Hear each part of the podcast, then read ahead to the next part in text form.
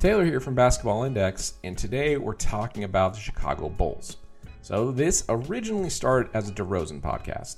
Was going to take a deep dive on him, went into the Basketball Index database, and the more I dug, I started to look at his teammates, and then it became a Lavine episode because I know DeRozan has been someone that has been covered a lot this year because he is having an excellent season. But I was like, I found Lavine to be more interesting because I was like, if you're going to take... or if you're going to make a player in a lab for the modern-day NBA offensively, Lavine is probably what you're looking for. Just through the roof athletically. He's a good perimeter shooter. He's, I think, third in our perimeter shooting grade this year. So he provides spacing. He can play off ball. And those are really valuable skills in the NBA. He's elite at getting and finishing at the rim. So you have three-point shooting. You have insane athleticism. You have getting to the rim. I mean, that's hitting all of the main kind of hubs we want in our superstar players in the NBA. So I'm like, all right, we're digging into that. So then I go further into the data and I see that DeRozan and Lavine, not the greatest players defensively. All right, so we're gonna go on a bit of a tangent here, a look behind the scenes. I make all the videos here at Basketball Index, and we're rolling out this new all defensive team video. And it's basically like, hey, we want to have an updated leaderboard throughout the season. Because the problem is, the way we have defensive awards, everyone has a reputation of how good they are at defense. And then that reputation changes once a year when the all-defensive teams come out. So we wanted to say, hey, these are the five guys that are doing it the best as the season rolls along. And you have the classic two-guard, two-forward, center format. The problem with that is, you take modern players and you realize like things don't exactly work that way anymore.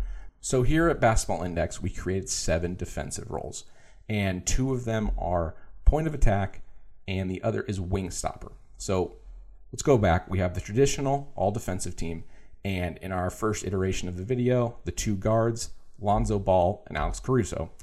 Pretty good. Now you move over to the advanced roles. There's 7 of those. One of them is point of attack, which is basically the person guarding someone like a Chris Paul, someone trying to break down the defense with a live dribble, handling screens in isolation. Alex Caruso, number 1 in that role this season. And then we go over to wing stopper. You need a longer, normally more athletic guy to stop the KDs of the world, and that's where you have Lonzo Ball.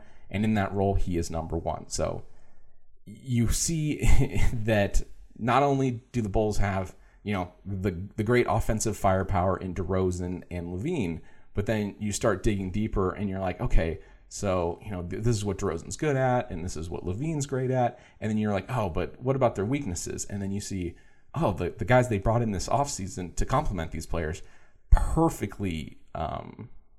We talk about skills overlapping sometimes. This is great. Basically, they cover their blind spots perfectly.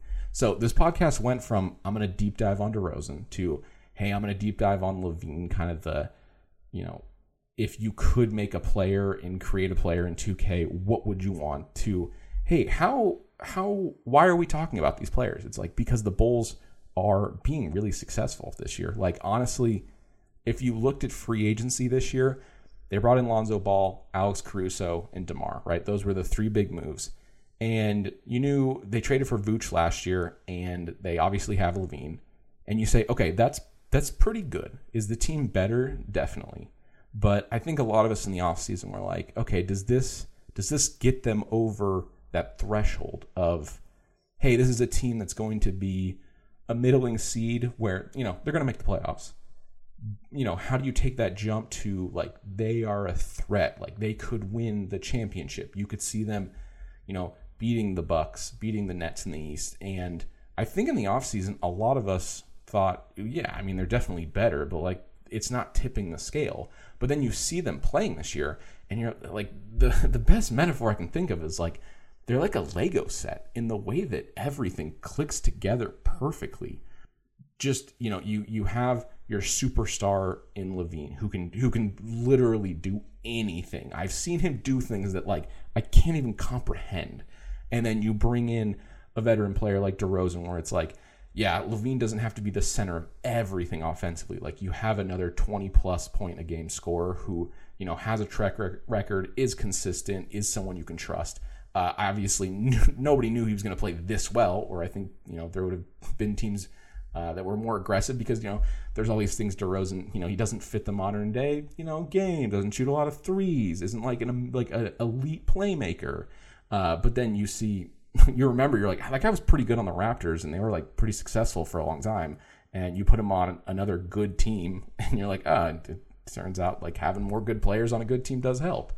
But the point is, it's surprising because you look at a team like the Lakers, right? And let's say you're just going to simulate the season. Like, let's have another 2K thought. So if you're going to take the Lakers roster, simulate the whole season, like, sure, it doesn't work the best in terms of fit, but just in terms of raw talent, you're like, that team's going to be good enough. Like, they're going to be a top 4 seed. No one really wants to play them, yada, yada, yada. But then you see this season and you're like, yeah, all the concerns we kind of had, like, are coming true, and this team is, like, not great, you know? They're just honestly, no one would call them a great team. And you look over at the Bulls, and you're like, you know, in the offseason, yeah, you know, they're definitely better. They have, they don't really have a lot of holes, but, you know, how good can they be? And then you see them play this year, and you're like, man, everything just goes together perfectly. You have Lonzo Ball, one of the top catch-and-shoot talent grades in our system of the entire league, and you realize, you know, a player that's defending that well, that can play make, that is a strong catch-and-shoot player, like, that is the prototypical player you want to plug in to your team to help take you to that next level. Like, things like thinking basketball. I mean, they started talking about the difference between a floor raiser and a ceiling raiser, and I thought that was, like, a really interesting thing to bring into kind of like the overall NBA discussion. And you look at a guy like Lonzo Ball and Alex Caruso, and they definitely are ceiling raisers because you saw Caruso on the Lakers obviously have an impact. And you see Lonzo Ball go to the Pelicans where, like, it's a little bit harder because, like, the Pelicans they're far away from, like, those high-end games. But you see on a team with more talent where everything's being optimized, and the Chicago Bulls are, one, a lot of fun, 2, they're for real, and 3, I don't have a third, but, like, everyone wants to talk about the Bulls, including me, so that's why I made this podcast. Let's switch to the offensive end. I think a really interesting thing about this team is you look at these 4 players. We have a playmaking grade, which basically takes into account a bunch of passing. You know, we have a great video on this, but, you know, things like turnovers, things like that will go in your passing efficiency, your passing versatility, the different types of passes you can make, the volume that you're making, the quality on that volume. So we took all of these things, put them in a formula, it spits out your playmaking grade.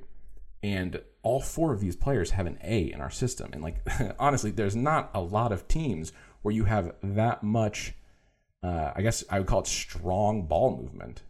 And that's just one of those things where I think until you see it, you don't know what's going to happen, obviously. But then you look at it and you're like, okay, DeRozan and Lavine, they're not elite playmakers, but, like, they're strong playmakers. You look at Lonzo Ball, he's a strong playmaker. And then, like, another peg down, Caruso, like, you know, not as good as the other 3, but still pretty solid with the ball. And you're like, that's an interesting offense. And then you have facets you can break into as the coach, where it's like, all right, we're just going to go to DeRozan in the mid game here for 3 possessions in a row.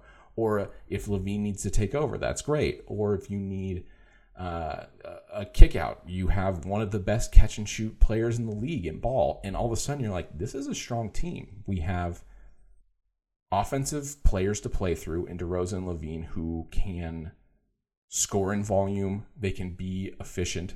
That's very good. You have the role players around them that is helping. On defense, you have everyone clicked into their correct position. You have DeRozan and Lavine away from the ball in the helper role.